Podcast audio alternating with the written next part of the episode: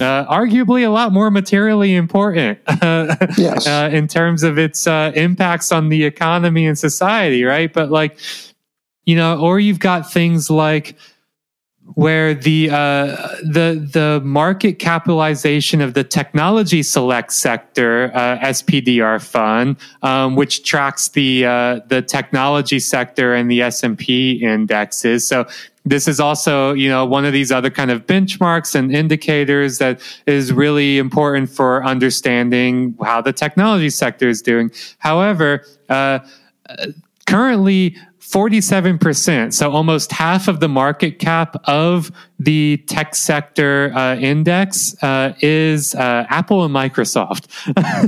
so, so you can look at that index and learn a lot about how two companies, Apple and Microsoft, are doing. Um, not going to learn a lot about how the uh, entire rest of the sector is doing, though, right? Like, I mean, this kind of uh, it, it, the, this kind of concentration is not only problematic for kind of market analysis, for um, uh, for regulation um, around these these uh, different industries, as well as regulate you know prudential regulation to ensure stability um, across the whole economy. Um, it's also, as I said, like extremely problematic for these big passive investors who are like, okay, I want broad exposure to the financial sector. So I'm going to invest uh, proportionally in every company um, that is in you know this financial select sector fund. Um, or similarly i want broad exposure to the technology sector so i'm going to invest and these passive investments always happen proportionally. So in terms of like their proportion to the fund uh, or the uh, the index um, and so i'm going to invest in the technology select sector fund right? But what that now means is that these uh, big asset managers, these big passive investors, many of which uh, hold and control the uh, not just investments for the wealthy, but like everybody's investments, right? All the pension funds, all the 401ks, um, all of your, uh, you know, uh, Charles Schwab, uh, you know, investments that you have, like all of that is, for the most part, these things are being um, invested in uh, ETFs managed by like Vanguard, BlackRock, State Street, right? Which, but that that means that because now of this like extreme concentration in these indexes, these comp these uh, investors are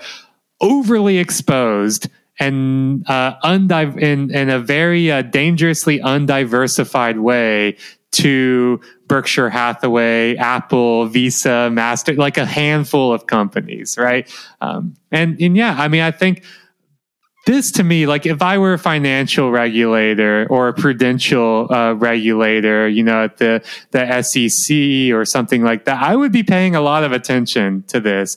Um, I would be reading uh, John C. Coates' Problem of 12 article. Uh, I'd be reading right. uh, the book he's got coming out um, based on that article. Uh, I'd be looking at this uh, and, and, you know, I would, I would be screaming into a pillow um, for a little while. And then I would get to the hard work of figuring out how to uh, disentangle all of this concentration and the mechanical overexposure that passive investors have to all of this and the extremely broad uh, effects that this is likely to have across um, the already small and dwindling amounts of wealth that normal people have in this country, much of which is now uh, seemingly being tied up in, in investments that are not as diversified, not as safe and stable as one might think they are. Nah, it's probably fine.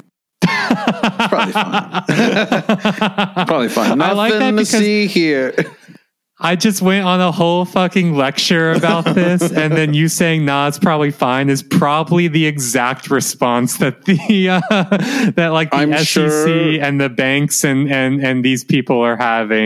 Like, you know, I'm, I'm sure the fucking the uh, average... madman. I'm I'm the madman on TV ranting about this. Um, you're Jim Cramer. You're, the guy. you're Jim Cramer on. T- you're instead of going from libertarian to Marxist, you You know, you're, you're the shadow version because he went from Trotskyist to whatever the fuck he believes in.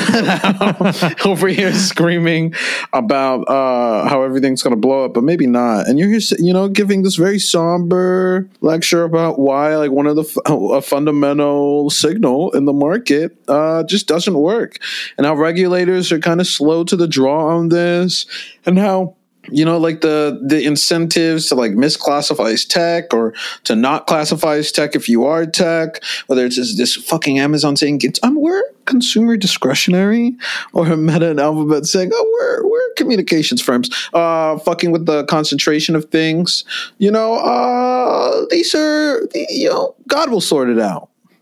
God will sort it out you know you you said Cramer Mad Money. I was thinking more like uh, Howard Beale from a uh, Network. You know the the old movie. yes. I'm as mad as hell, and I'm not going to take this anymore.